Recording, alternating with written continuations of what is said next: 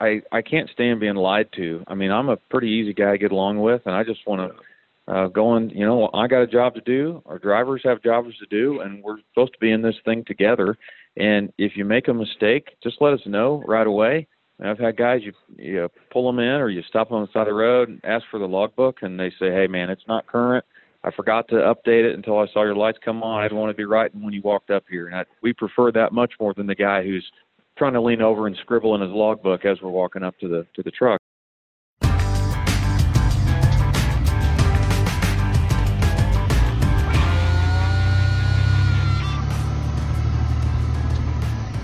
This week marks this year's Operation Safe Driver Week, the week when motor carrier focused law enforcement departments and jurisdictions around North America turn their attention, in part, to the motoring public and its driving behavior around commercial vehicles. Yeah, in part. The advice you heard at the top of this Overdrive Radio podcast edition came through the voice of the Kansas Highway Patrol's Nick Wright, a trooper who also leads training programs around the state at the, on the various uh, inspection levels and other commercial enforcement programs, and is active in the Commercial Vehicle Safety Alliance, or CVSA. He's also a public information officer there in Kansas.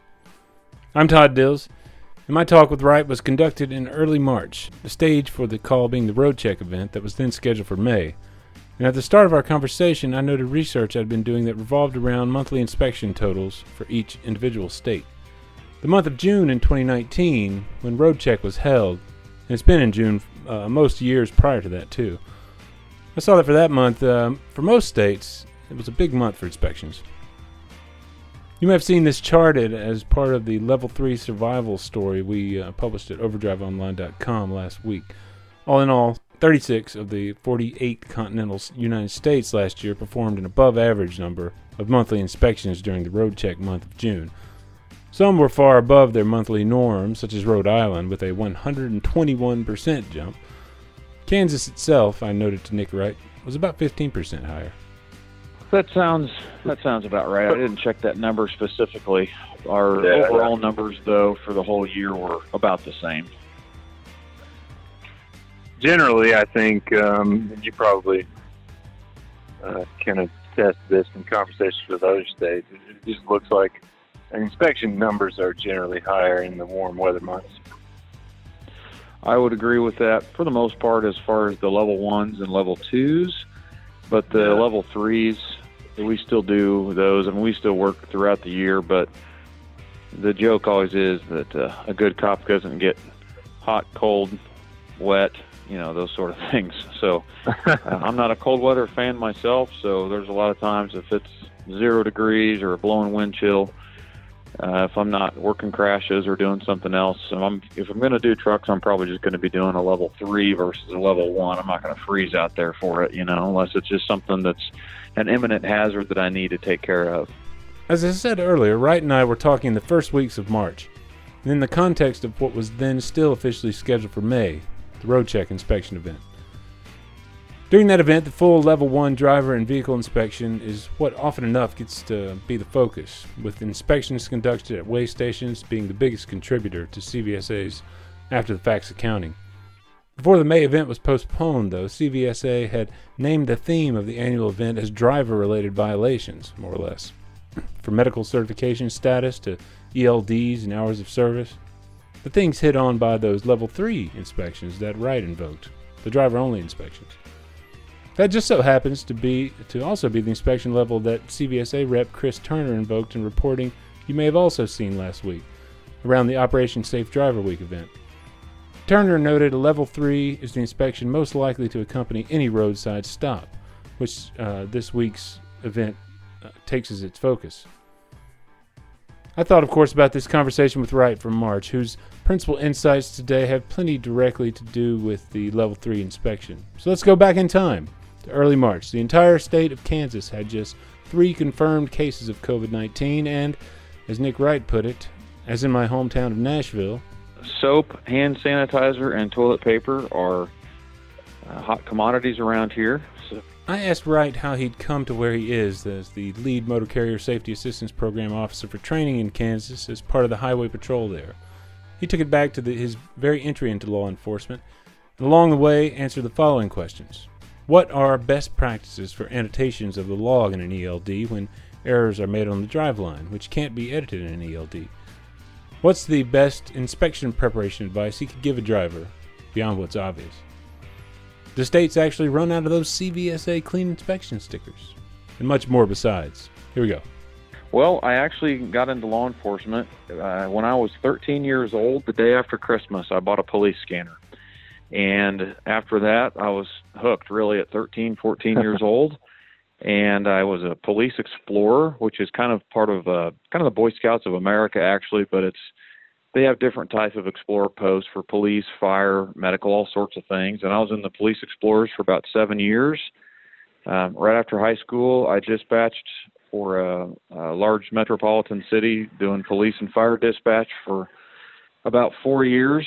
Um, in the interim, I also did the fire service for a short time with the volunteer fire department for a couple of years and took some uh, classes through our vo-tech in high school and got I was a certified firefighter and emergency medical technician, but the fire thing just doesn't it wasn't really my forte at that time. I liked the fire part but not the medical side. And so I continued to seek the law enforcement side.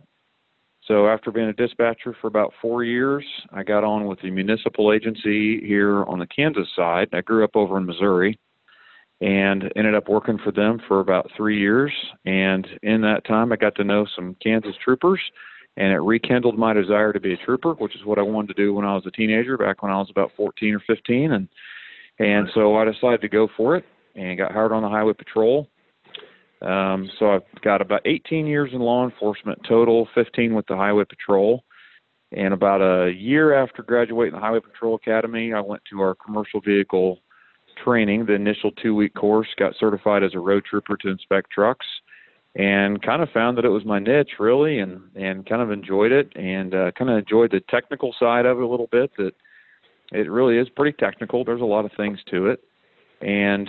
I I kind of saw some things roadside and things even just with other with other people I knew and worked with that I knew weren't the correct way of doing things. And I thought, well, maybe if I got into this full time at some point, I could teach it and maybe head off those things from the classroom level and teach guys to do it the right way. And so mm-hmm. after about, let's see, about seven years of uh, being on the highway patrol, I came over to our commercial vehicle unit full time. And that's where I've been for eight years now. And pretty quickly after getting into the unit, one of the guys asked me if I was interested in teaching, so I kind of started being mentored by him, which ultimately led to his retirement here a few years ago. But I was fortunate enough to have about uh, five or six years of him mentoring me into that position and and kind of getting me up to speed as an instructor. So I currently teach. Uh, I'm certified through the National Training Center, which is part of the Federal Motor Carrier Safety Administration.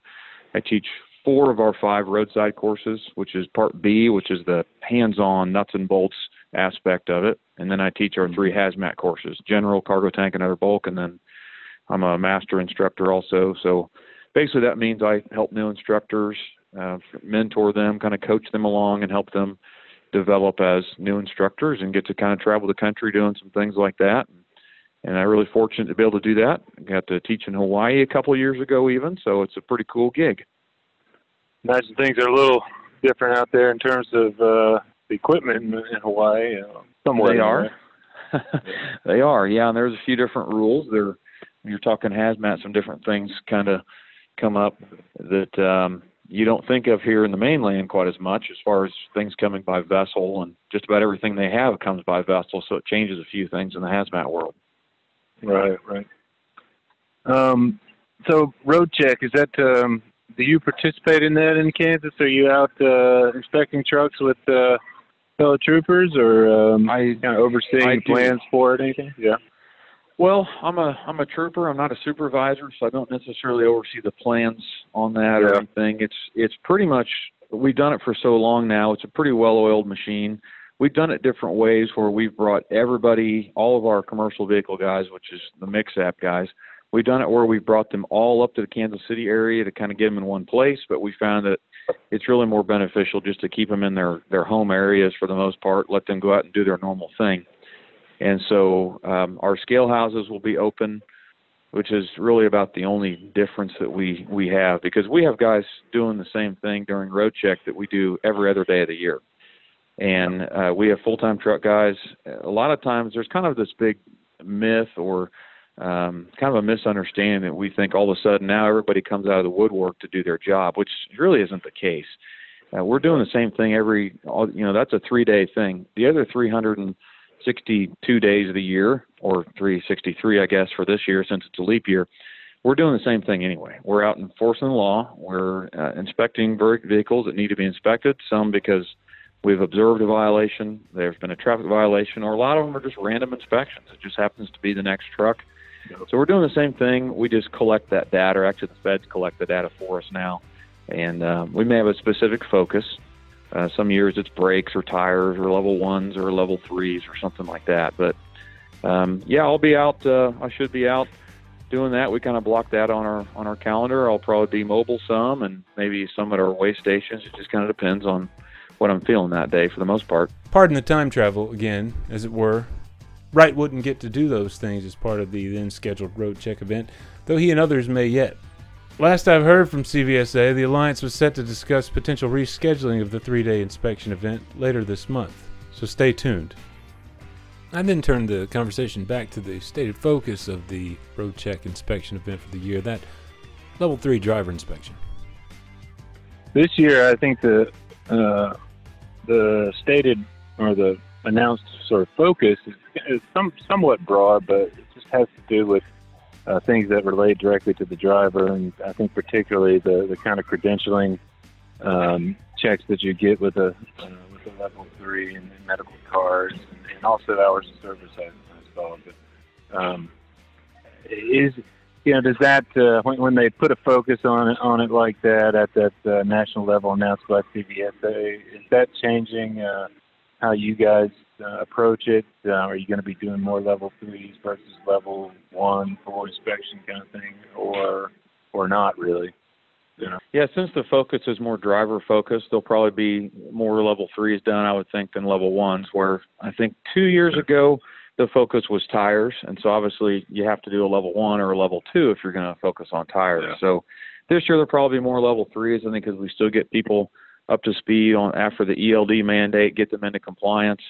We still have we're still finding a lot of drivers that are not operating on ELDs who are supposed to be.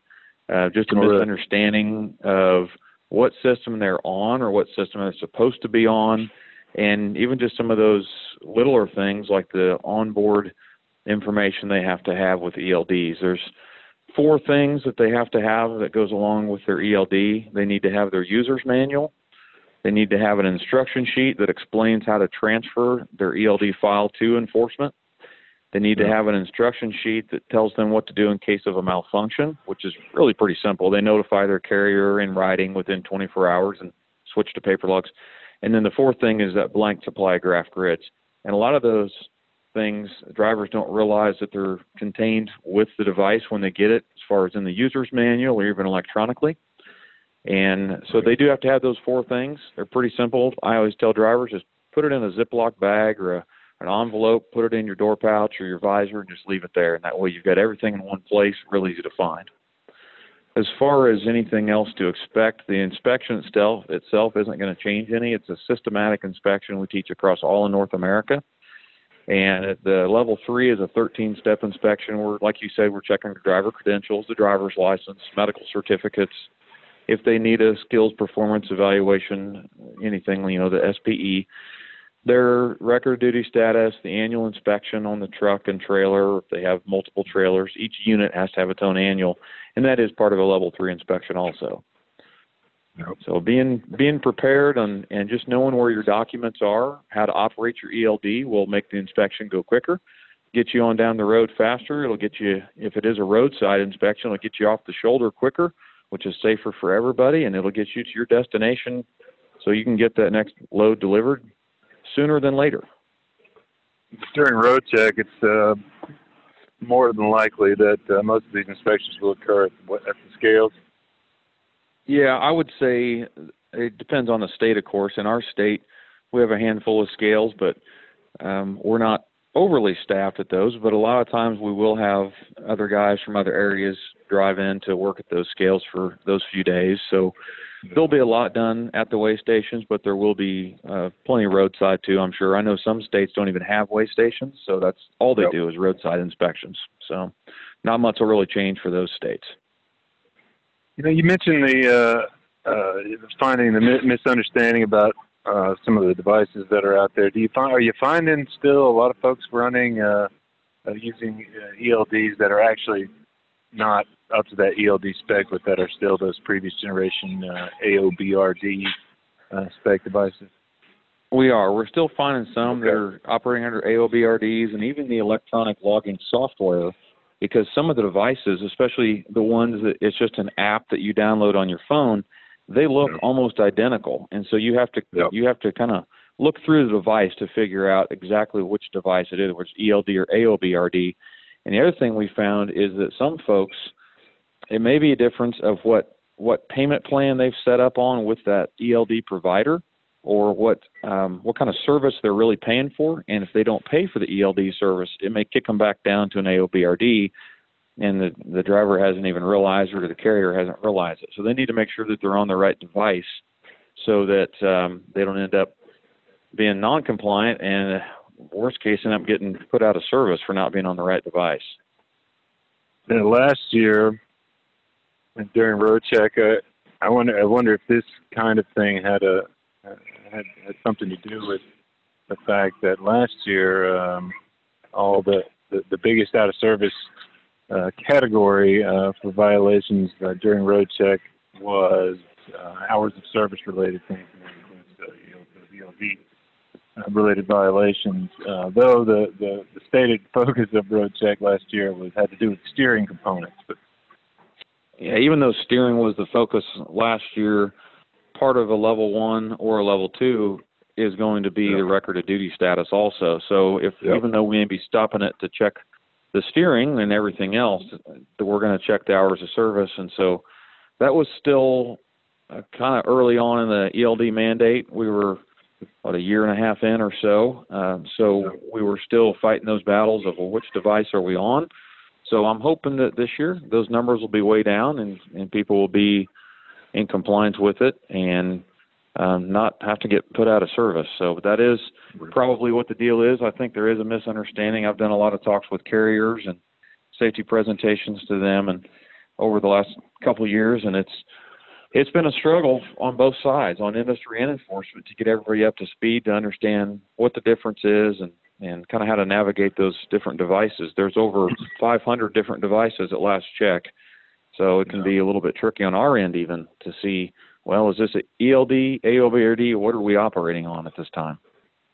Yeah, and I, I think uh, probably even this time last year um, when road check happened, uh, I guess it, wasn't. We weren't at the point where we needed a full ELD at this point, but a lot of I, I remember I, I've written I wrote about this several times um, in the early days of the mandate and before it came into effect.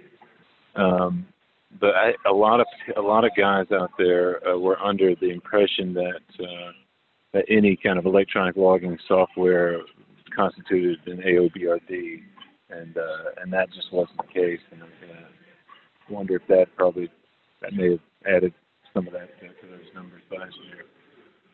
Yeah, you're right. With the three different types, the ELD, the AOBRD, and the logging software, really that logging software is just a glorified paper log. It's it's uh, treated just the same as a paper log essentially, except that the driver does have to have the ability to print it and sign it daily. Either if they're not using electronic signatures, which most of them are, they have to print it and sign it every single day, just like you would a paper log.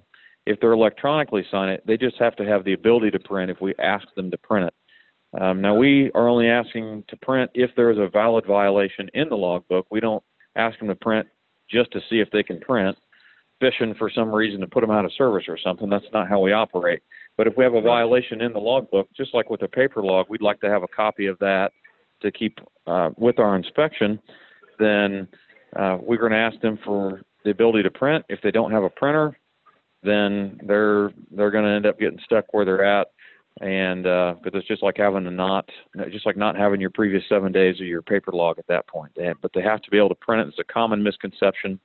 I find it a lot actually with the drive away companies, as the the folks who they may fly around the country and jump into a truck and go deliver it across the across the nation. Well, obviously we wouldn't expect them to have an ELD in some truck they're delivering or a school bus or a fire truck but they still have to run a logbook. So they either need a paper log or if they're going to use that electronic logging software, they do have to have a printer with it. And that's all gotcha. under 395.8. I believe it's question 28 talks about that in the interpretation question. Okay. So that's a common one, though. You're right that there's a misconception just between those things that people think, well, gosh, it's electronic. It must be the right thing when it's really not. Right. You know, and, and just in general terms, when you're you know, when you when you're giving uh, you know, advice to folks or thinking about uh, how drivers and my, our readers, overdrive readers, are, are uh, principally owner operators, uh, and um, but you know, there's a lot of, of drivers and, and leased guys and independents all among them. Uh, sure. Small fleet owners and stuff, but know, when you when it comes to you know just the like everyday routine and or slightly less routine preparations for uh, uh, getting ready for the you know the possibility of inspection, of course, which could occur at any time. But um, you know, what's your what's your you know, best advice to, to folks on what to do that may, that might be kind of outside of the norm of you know just doing the pre-trips and um, you know, routine inspections of the equipment, uh, things like that. Well, I would usually tell them make sure that they have really done a proper pre-trip. I, you know, I know they may not do as thorough of a pre-trip inspection as they did when they got their CDL and every little nut and bolt here and there and pointing everything out. But make sure you're checking your tires. Make sure you check your lights. And I find too, not as much here recently, but several years ago when the the pre-trip button kind of came out on a lot of the, the newer trucks. Drivers were just uh-huh. pushing that button, which just cycles through the lights and it checks the bulb, but it's not actually checking the switch. So then somebody makes a lane change and their turn signal doesn't come on because the switch is bad. So make sure they're actually checking those. I know it takes a little bit extra work, a little more effort, but check them with the actual switch. Hit your left and your right signal. Check your tires, your wheel fasteners. Actually get down and turn those wheel fasteners. Well, I hope they don't turn. Actually, check them and make sure that they're they're secure. Um, I've been amazed at even some of the. I mean, I've had hazmat carriers, cargo tank carriers with loose wheel fasteners, and and drivers just didn't catch it during a pre-trip inspection, and that's that's a big deal. Those they call them wheel off incidents when wheel flies off, and we've all seen the videos of what happens when that happens. So we don't want that. Um, checking your even your little things, wiping your license plates off, especially if you have guys who are driving dump trucks and off-road kind of stuff, things like that. Get those license plates the markings on the truck cleaned off. It's just one less thing for somebody to see and think, well, gosh, I can't read his tag. I guess I'll stop him and do an inspection, as opposed to driving by and you know, as we're going down the highway, we may just kind of drive by a truck, give it a once over. If we don't see anything as we're driving, move on to the next truck. And uh, kind of the same thing we do when we're doing any kind of traffic enforcement, whether it's cars or trucks. So if we already see a violation, if you're, it's kind of like that sore thumb. If that sore thumb is sticking out there, you're probably going to see that thing more than well, that thing looks like it's a pretty uh, nondescript vehicle. I don't really see anything wrong, so I'll go on to the next one that maybe maybe needs my attention more. So, uh, like I said, a lot of stops are just random, but make sure that you're just prepared. Make sure you know where your fire extinguisher is, where your triangles are. Make sure you check those things. It's actually part of the pre-trip inspection that they're properly secured that they're mounted in the truck. They've got a visual indicator. They're the right size and type, and you can actually get to them, and they're not buried somewhere they shouldn't be buried, and you can't even get to them. So, just knowing how to operate your ELD, how to get those those four in vehicle items I mentioned before, all those little things will make the inspection go smoother for you. It'll be faster, get you on down the road faster, and and hopefully get you out of there with no violations. And maybe if it's a level one, even that that much sought after decal on your windshield that says you passed with no critical defects. Those stickers uh, have been uh, point of much uh, much conversation over the years with uh, the readership. You know, uh, you know, they, they, I always hear the the complaint. Well, they said they were out of them. You know, I didn't get one. Bad. That is true. that does Yeah. that does happen, and the reason behind that is that each state has to pay for those from CVSA, Yeah. and so we only purchase a certain number, and we spend a lot of money on them in the year. Uh, as far as how many we buy, I can't tell you exactly how many we buy offhand, but they're only issued on a level one or a level five inspection, which a level five is a terminal inspection. So if we're doing a, a level one or a level, if we're only doing a level two roadside, you don't qualify for a for a decal. Right. So it has to be a level one. Uh, we have not just the Highway Patrol that does inspections in Kansas. But we also have quite a few local inspectors, but our local inspectors are just issued a handful of those decals. So they may have used them up on the first the first four trucks they checked, and if they only had four stickers, then that's all they're going to have for the rest of the quarter. I mean, we have some of our local inspectors that do two, three hundred inspections a year, but then they're only getting issued maybe twenty or thirty decals for for the the uh, the whole year, and they're getting them by quarter. So that's why uh, a lot of times we are out of them. I mean, even I'm a full time truck guy, I get more than that, and I still run out of them. So. Um, and again, if they have any critical defects, we can't issue the decal. So if they had a tire violation or certain lights like turn signals, Yep. headlights, taillights, wheels, any of that, they don't get the decal. the whole issue of annotations. And I thought, I mean, you gave a great little description of, you know, what you would be looking for, um, you know, to just basically confirm uh, uh, whatever is noted in an annotation on a log where an error was made. Uh, we had that, you know, that perfect little scenario where uh, guy in the back of a truck stop wakes up, uh, urgent need to use the facilities, drives the truck closer to the truck stop because it's snowing out or whatever the case is, and uh, and drives back and then goes, oh, I didn't use personal conveyance, and now I've got this stain on my uh, log, and you know what do I do there? My my my question was, you know, when you when you're talking to a, to a driver, you know, is is there any sort of recommended way to handle these uh, annotations? Um, uh, any you know any things that they can do to just kind of help ease the uh, the situation for uh, roadside when something like that is present and inspection cur- occurs. Yeah, I think the biggest thing is just be open and honest and upfront and tell us about it. There's Yeah. I I can't stand being lied to. I mean, I'm a pretty easy guy to get along with, and I just want to uh, go and you know I got a job to do. Our drivers have jobs to do, and we're supposed to be in this thing together. And if you make a mistake, just let us know right away. And I've had guys you you pull them in or you stop them on the side of the road and ask for the logbook, and they say, "Hey, man, it's not current. I forgot to update it until I saw your lights come on. I didn't want to be writing when you walked up here." And I, we prefer that much more than the guy who's trying to lean over and scribble in his logbook as we're walking up to the to the truck. So just let us know. Hey, I was in the truck stop last night. I, I had an issue. I knew I wasn't going to make it if I tried to walk all the way across the truck stop threw my truck in gear.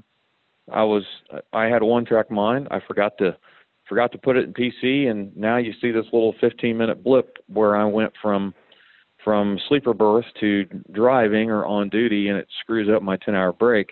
So we're going to look. We can look and see. Well, what was the GPS location? What was the mileage on the truck? The mileage probably isn't going to change. If anything, a tenth of a mile or so. We're going to be able to see that and see that you Yeah. weren't out driving around delivering a load or doing something else. So we're going to look for those things. But just let us know. You know, hey, I messed this day up here. Just so you're aware, here's what happened. Put the annotation in there. Forgot to switch to PC due to restroom break or something like that. And and uh, you know, we're not we're really not out here trying to to make it hard on drivers. We're just here to verify compliance with all the federal regulations and get everybody from point A to point B safely. Do you see? I mean, I've heard from uh, some operators that um, that they, they they say that there are some variations in how various ELD providers interpret the the ability to to kind of fix that error um, and reclassify an automatically recorded driving event to say PC or yard. Um, but I wonder if they may be looking at devices or hearing about devices that are still that are AOBRDs there. Um, and I, I don't know. Have you you guys come across uh, devices that are purported ELDs uh, that actually do allow you to reclassify that? I'm sure it would keep a record of it, and you guys would be able to see that. But Um, I'm just thinking, you know, from editing purposes, from the, from a driver or, or you know, fleet manager. Yeah, and as as we kind of talked, you know, the ELD mandate is supposed to prohibit them from editing the driving line. So Right. I can't necessarily think of a specific incident where I've noted one that is truly an ELD that has that's been edited on the driving line. Um, I think some of that there could be something going on behind the scenes, or maybe like you said, it's not truly an ELD. It might be an old AOBRD, or it's even in the logging software. So so that that somebody thinks is that somebody thinks is an ELD, so they're talking about it that way. Yeah, yeah. That's that's right. They use a, a generic term of maybe ELOG, which really ELOG isn't anything. It's either ELD, Yeah. AOBRD, or logging software. But you kind of use that just to lump all those electronic devices into one. So that's Yeah, probably yeah. what that is. Like you said, it's really not truly an ELD if you're editing the driving line.